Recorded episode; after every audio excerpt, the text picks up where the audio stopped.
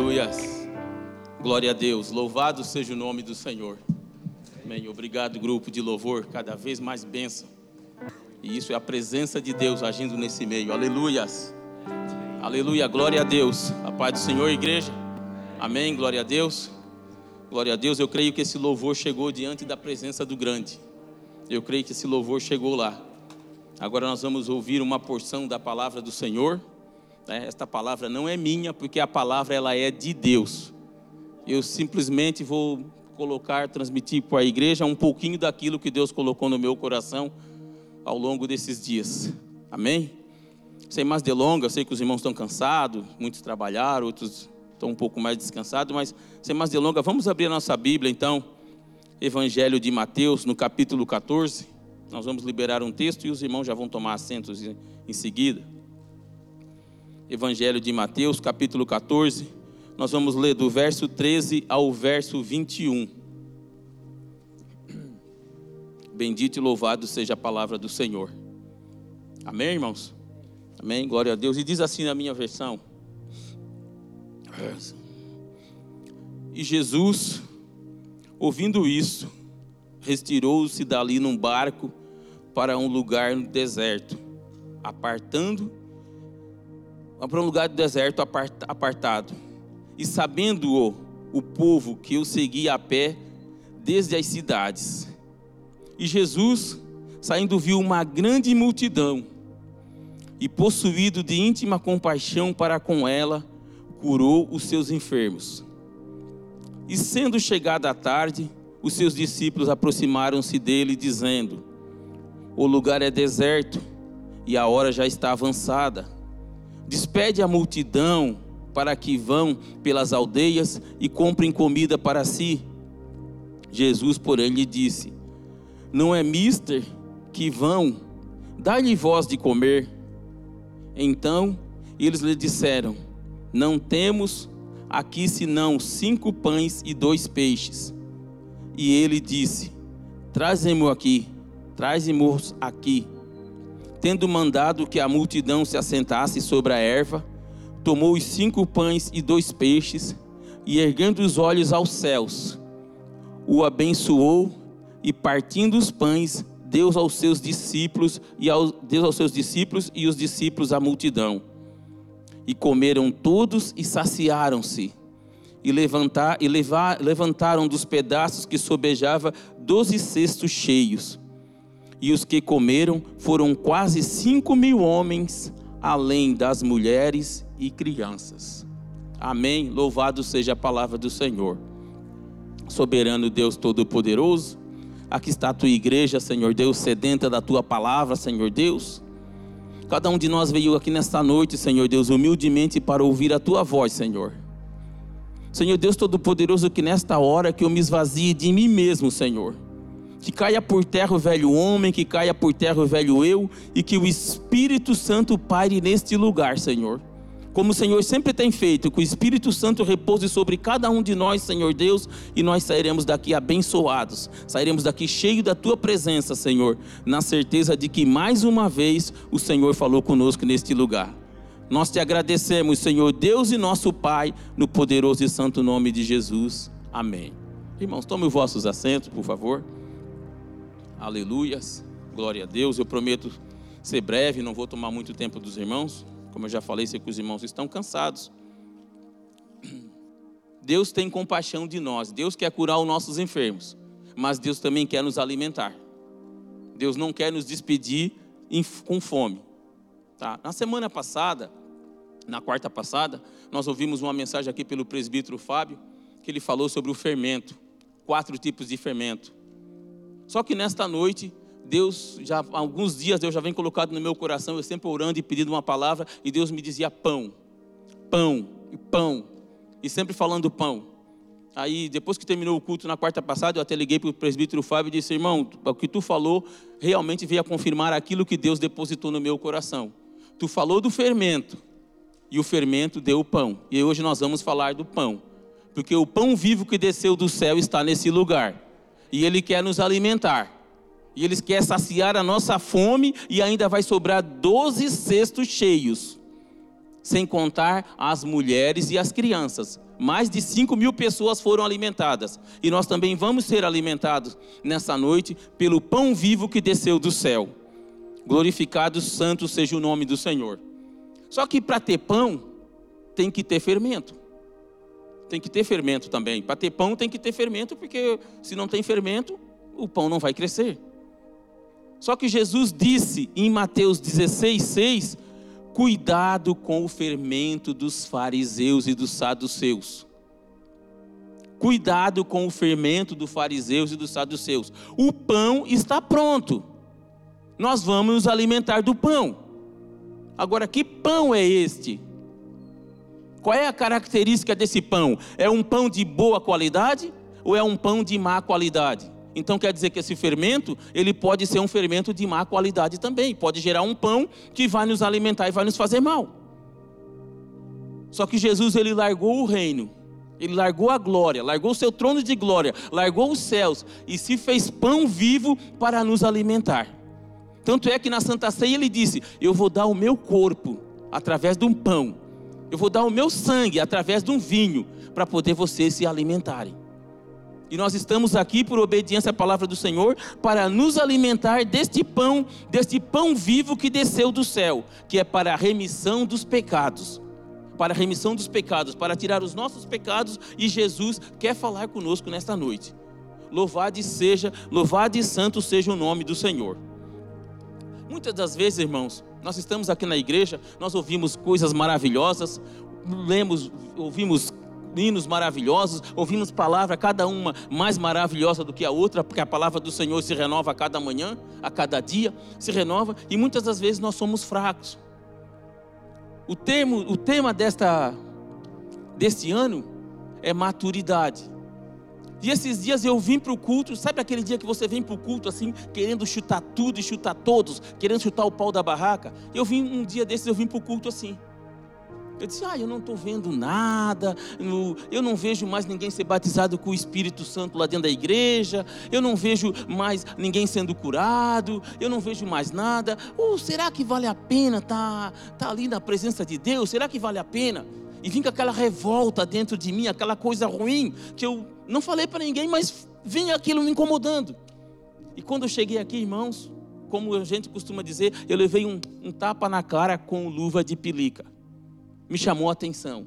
Foi um culto abençoado numa quarta-feira. E eu lembro que a irmã Márcia estava ministrando louvor.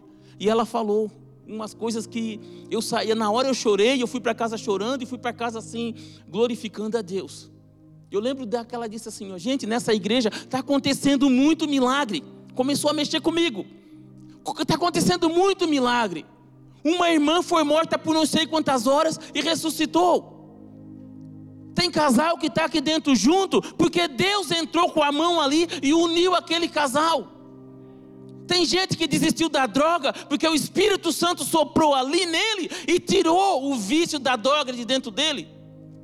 Tem gente que estava perdido em outras coisas que vocês sabem o que, e Deus entrou ali com providência e o milagre aconteceu. Quer dizer, eu não falei isso para ninguém, mas ela ministrando louvor, ela falou, a, a, tirou a minha dúvida. Eu disse: Senhor, me perdoa, Senhor. Eu estou me alimentando da palavra, eu estou me abastecendo, eu estou aqui cheio da palavra e estou murmurando. Estou murmurando, estou me enchendo. Então pega esta palavra boa e leva para alguém. Alguém está precisando ouvir essa palavra. Alguém está precisando se alimentar desse pão. Desse pão vivo que desceu do céu, que chama-se Jesus Cristo. Chama-se Jesus Cristo. Eu saí daqui, eu disse: Meu Deus do céu, Senhor, o Senhor me perdoa, Senhor. Eu nunca mais vou deixar essa seta maligna inflamar o meu coração. Eu não vou deixar, Senhor Deus, porque ali ela respondeu a palavra. E a cada culto, e a cada vez que eu boto o pé aqui dentro, gente, eu saio daqui transformado. E eu digo, e eu digo, se qualquer momento Deus me deixar, Deus abrir mão de mim, Ele vai ter que me matar e me levar com Ele, porque eu não sei mais viver sem Jesus. Eu não sei e também não quero aprender. E também não quero, porque só eu sei da onde ele me tirou.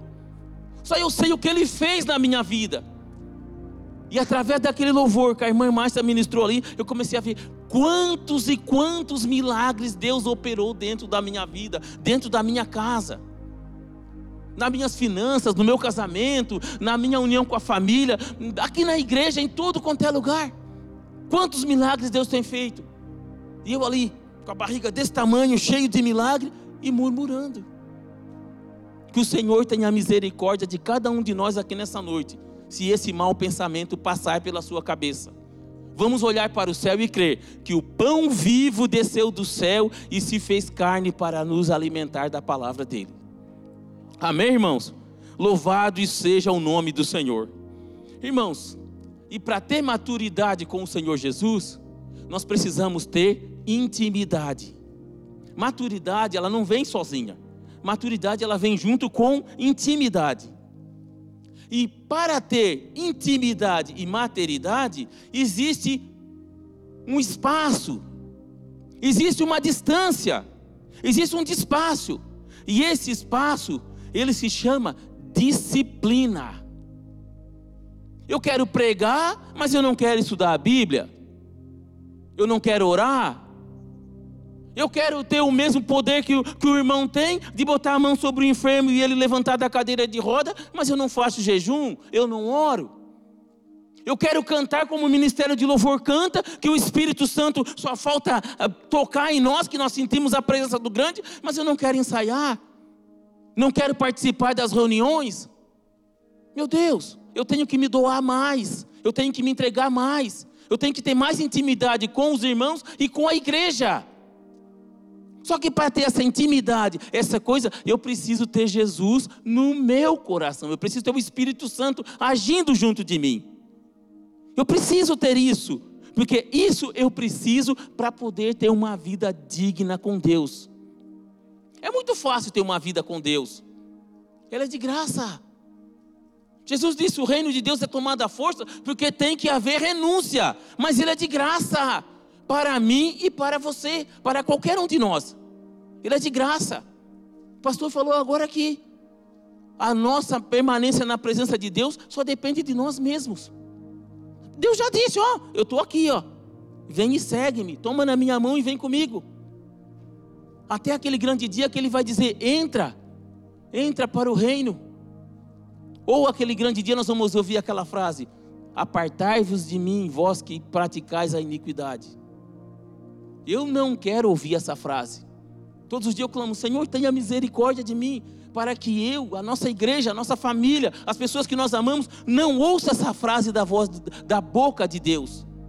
Porque nós não queremos nos afastar, apartar do Senhor. Nós queremos continuar com o Senhor para todo sempre. Só que como eu disse, irmãos, para haver é, intimidade com o Senhor, tem que ter renúncia. E eu, estudando, trabalhando na Bíblia, lendo, pesquisando palavras que eu não conhecia no dicionário, eu me deparei com Pedro. Com Pedro, não, quando ele negou Jesus. Eu me deparei ali com ele e eu disse: Meu Deus, que coisa. O homem caminhou com Jesus, viu Jesus fazer milagre, estava ali com Jesus, e Jesus disse: Senhor, ele falou para Jesus: Senhor, mesmo que seja preciso morrer contigo, por ti, eu farei. E Jesus disse: Hoje, antes que o galo cante, tu me negarás três vezes. Imagina, Deus já determinou isso para ele. Aí eu fiquei, fui pesquisar, fui pesquisar e ele acabou esquecendo daquilo. Só que tem uma coisa, irmãos: Pedro tinha as credenciais de Cristo. E eu espero que eu e vocês tenham as mesmas credenciais de Cristo. Porque para ter as credenciais de Cristo, nós não precisamos estar tá aqui escrito no peito para todo mundo ver eu sou crente. Porque os teus próprios atos dizem quem você é. Os teus próprios atos é, olha, a pessoa olha para você e diz: lá vai um homem, lá vai uma mulher de Deus. E diz que Pedro estava sentado no pátio, quietinho, lá isolado, observando tudo. Porque ele viu Jesus fazer milagre, viu Jesus ressuscitar, viu Jesus curar, viu Jesus fazer mudo falar, viu cego enxergar, e ele estava lá, quietinho. Olha que dia de tormento. Olha que dia de tormento, aquele dia, olha a, o problema que a pessoa, a, a, a pressão que aquele povo está passando vindo lá. Não, agora Jesus está preso, vai ser crucificado. O Todo-Poderoso, o grande eu sou, vai ser crucificado. E todos se afastaram. E Pedro estava lá. E Pedro estava lá quietinho e uma chegou e disse: Ei, você é um deles. Eu não conheço esse homem.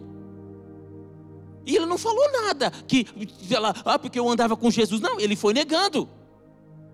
E chegou outra pessoa, mas você é um deles, porque você fala igual a eles, você caminha igual a eles e você se veste igual a eles.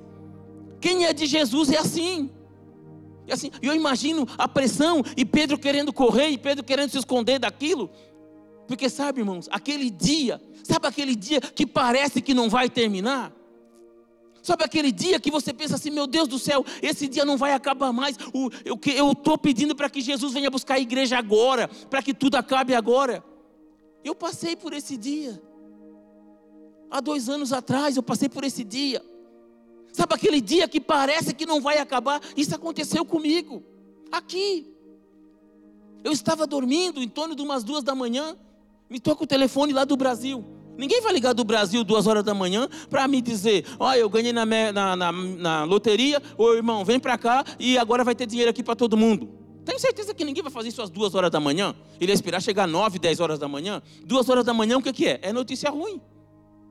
E o meu irmão pega e diz: Ó, oh, ô Paulinho, o teu irmão, o nosso irmão, no caso o Sandro, foi para o hospital muito mal agora e provavelmente ele não vai resistir. Duas horas da manhã. E a, e a mãe ainda não sabe, e eu estou em estado de choque, não sei como vou falar isso para ela. E eu daqui ia fazer o quê?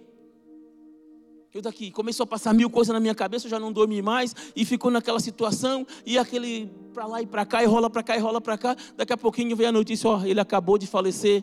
A mãe foi levada às pressas para o hospital, pressão lá em cima, quase deu derrame, quase morreu, e a família naquele desespero e, e passou e eu ia sair para trabalhar. Minha esposa, não, que trabalhar o quê? Tu tá louco? Tu vai te matar com esse carro aí na estrada aí, tu tá louco? Não, vai ficar em casa. E eu achei que ela estava certa, por consciência fiquei em casa e fiquei lá dentro de casa e o telefone não parava, era um irmão mandando mensagem, era um, uma filha, era outro irmão, era um primo, era um tio, era todo mundo, e aquele dia da pressão, e eu não sabia se eu chorava, eu não sabia se eu gritava, eu não sabia o que eu falava, eu não sabia mais nada, eu disse, meu Deus, eu vou, é só falar para Deus, o que, que eu vou fazer mais? E fui só falando para Deus, e fui só falando para Deus, e o tempo foi passando, e foi passando, e foi passando, e todo mundo aqui conhece o Sandro e a Sara, que é, é como se fosse filho meu e da minha esposa, a gente se dá muito bem. E daqui a pouco aí a Eliane disse para mim, lá por umas duas horas da tarde, Paulo, vamos lá na casa do Sandro da Sara para a gente esfriar um pouco a cabeça, tudo distrair um pouco, não sei o que e tal. E eu, ah, tá bom, eu não queria, não, vamos, vamos. Eu disse, ok, vamos. Quando nós estamos se preparando para sair, o Sandro pega o telefone e liga. Olha, eu estou indo embora agora desesperado, louco da vida, porque a mãe da Sara acabou de falecer. No mesmo dia, o meu irmão faleceu duas e pouca da manhã, a mãe dela faleceu às três horas, duas horas da tarde. Aí eu disse, meu Deus, o chão me faltou. Eu ia lá buscar socorro e agora eu tenho que ir lá socorrer. Vou socorrer de que jeito? Se eu estou quebrado, eu não tenho nem chão para pisar, o que, que eu vou fazer? Meu Deus, e ali eu entrei em desespero, gente. Eu entrei em parafuso e eu clamava, eu chorava, eu não sabia mais o que, que eu falava. E eu disse: Meu Deus, o que, que eu vou fazer? Não queria comer, não queria fazer mais nada, não queria falar mais com ninguém. Desliguei o telefone, três e meia da tarde, e fui para o quarto da minha esposa: O que eu estou fazendo? Eu vou dormir. Porque, como tu vai? Eu vou dormir, eu quero que esse dia acabe.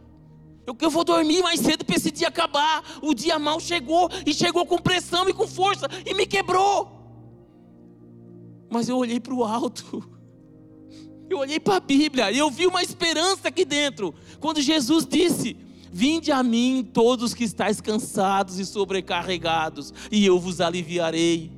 Tomai sobre vós o meu jugo e aprendei de mim, porque sou manso e humilde de coração, e encontrarei descanso para vossas almas. E eu me deparei nesse texto e eu disse: Senhor, é só a tua presença, Senhor. Se não for a tua presença, eu não sei, eu vou perecer. Senhor, o Senhor não vai vir buscar a tua igreja hoje mesmo, que a minha esperança é morar no céu contigo, Senhor. Isso não vai acontecer mesmo, Senhor. E Deus não respondia. E eu fui dormir. Não tive outro jeito. Eu fui dormir. E eu disse, meu Deus do céu. Eu comecei a imaginar, olha a pressão por uma coisa que para alguém pode ser pequena, mas eu sou muito família, eu sofro muito nessas épocas de é, Natal, Ano Novo, Dia de Pai, Dia de Mãe. Isso me quebra. Muito, algumas pessoas já ouviram isso da minha boca na, com mais nos mínimos detalhes, mas isso me quebra. Família, falou em família, me quebrou. E eu aqui sem poder fazer nada. E eu fui buscar refúgio na palavra do Senhor. Eu fui buscar refúgio em Deus. E Deus falou comigo: calma. Vai ter calma de que jeito, gente? Vai ter calma. E aí muitas pessoas até me ligaram, Paulo, você não colocou nada no Face, você não colocou nada no Instagram, você não colocou nada aqui, não, colocou, não postou nada ali. Vou postar o quê? Quando acontece um problema conosco, uma coisa boa, o que era para ser o primeiro, muitas das vezes a gente bota lá no último. Por exemplo, acontece uma coisa com a pessoa, a pessoa vai lá, joga no WhatsApp, no grupo, joga lá no Facebook, joga lá no Instagram, mas não fala para Deus. Deus tem que ser o primeiro, primeiro tem que falar para Ele. E o que Ele te der, aí você vai, de repente, com, compartilhar aquilo com alguém. Porque o que, que a pessoa vai poder fazer por ti? O, o irmão morreu, meu irmão morreu, e aí? Já tinha perdido um. Há oito anos atrás, agora mais outro. E aí? E agora? Então tem que falar para Deus. Tem que falar para Deus. E eu fui me alimentar da palavra. Eu fui pedir, Senhor Deus, tenha misericórdia, Senhor. Tenha misericórdia. Me dá força, Senhor, me dá força, porque o chão me faltou. Eu não tinha chão. Eu não tinha nada. Mas eu me lembrei da esperança. Me lembrei que o pão vivo que desceu do céu queria me alimentar. Eu sabia que o pão vivo que desceu do céu, ele queria que eu estivesse junto com ele, que eu clamasse para ele.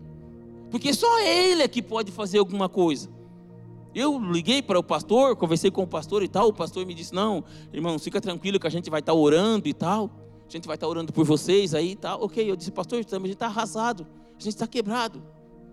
Eu estava quebrado, ia para uma casa de uma pessoa mais quebrada ainda, e aí não teve condições, eu tive que, eu tive que ficar em casa.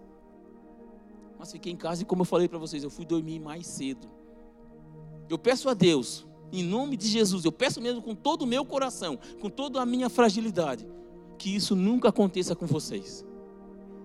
Eu peço a Deus mesmo, em nome de Jesus, que o Espírito Santo que está aqui nesse lugar, ele não permita que isso nos toque, não toque em ninguém de nós aqui nesta noite. Não passe, gente, porque é um momento ruim, é um momento triste. E você olhar e não saber o que fazer, não saber para onde vai, te faltam as palavras e você parece que se derrete em água, só sai água do seu corpo, só sai água, só sai água e só sai água. Mas a água viva, a água viva que nós tomamos é para a vida eterna. A água vida, o pão que nós comemos é para todo sempre. O pão que nós comemos é para todo sempre. E muitas das vezes, muitas das vezes nós vamos ler a Bíblia. Para que, que nós lemos tanta Bíblia? Talvez alguém vai dizer aqui, ah, eu leio a Bíblia para me pregar para alguém. Aí eu, tá, eu leio a Bíblia porque um dia eu posso precisar estar tá comentando isso da Bíblia com alguém. Me desculpe se eu estiver errado, mas a Bíblia não é para isso. A Bíblia é para nós ler a Bíblia e viver o que está escrito dentro dela. Porque quando nós vivemos o que está escrito dentro dela, nós não precisamos falar. Nós não precisamos falar, porque os nossos atos, as nossas atitudes, por si só já se falam. Você não precisa, você fica mudo. Nós acabamos de ouvir aqui. Pedro falou alguma coisa. Pedro chegou falando lá que ele estava com Jesus. Não, ele ficou mudinho, caladinho, quietinho. E lá descobriram, encontraram ele. Por quê? Porque ele tinha intimidade com o grande. Eu já falei, tinha as credenciais de Cristo, estavam ali nele. Então, que essas credenciais de Cristo estejam também na minha vida e na sua vida. Seja na minha vida e na sua vida. Porque o inimigo ele faz de tudo, gente. A cada culto é falado sempre a mesma coisa. O inimigo ele faz de tudo para nos tirar da presença de Deus.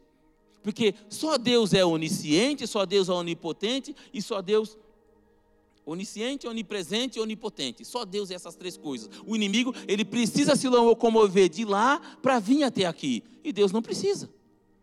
Essa é uma, uma, uma, uma credencial que só está em Deus.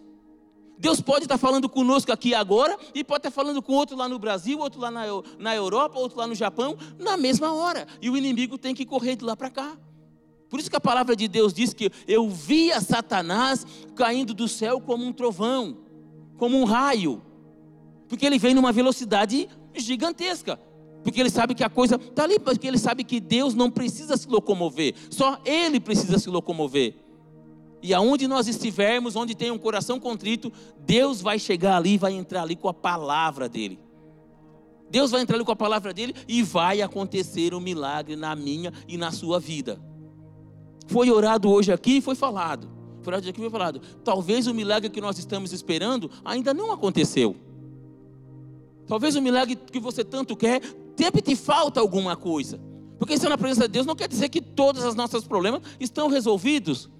Mas nós temos certeza que na hora que a adversidade bater a nossa porta, nós temos um Deus. Nós temos um Deus que é o Todo-Poderoso, que nunca perdeu e que nunca perde, e que está ali para cuidar de nós e nos abençoar. Nós temos um Deus que nos ama, apesar da nossa fragilidade, da nossa dor e da nossa angústia, Deus nos ama e nos quer. Por isso que ele diz: Vinde a mim, todos que estáis cansados e sobrecarregados. Vem do jeito que você está. Eu vim fumando, aqui o Espírito Santo vai falar comigo, eu vou largar o vício do cigarro. Eu vim bebendo, aqui eu vou largar o vício da bebida e vou me entregar na presença de Deus. Eu vim com alguma outra coisa ruim, o Espírito Santo vai limpar. Ele vai limpar. Gente, a palavra é bem clara: os sãos não precisam de médicos. Aqui dentro tem gente doente? Tem, mas é gente que reconhece que está doente diante de Deus e que os médicos dos médicos podem transformar a vida dele e a vida dela. Nós cremos nisso, porque se nós não cremos nisso, nós já está fazendo o que aqui? Eu vou na igreja só para quê? Só para ver o irmão lá dentro, lá, vou conversar com alguém, lá vou sentar lá meia, uma hora, duas horas, lá ficar lá sentadinho sem fazer nada? Nós viemos aqui porque nós queremos, primeiro, é na palavra de Deus. Nós não viemos aqui agradar a liderança de igreja. Nós não viemos aqui agradar o, o, o ver o irmão A, ou o irmão B, ou o irmão C. Nós viemos aqui porque a palavra do Senhor é que nos atrai. A palavra de Deus é que nos colocou aqui dentro. Não foi a nossa força, não. Foi a palavra de Deus que permitiu para que nós viéssemos até aqui. Irmãos, mais uma coisa.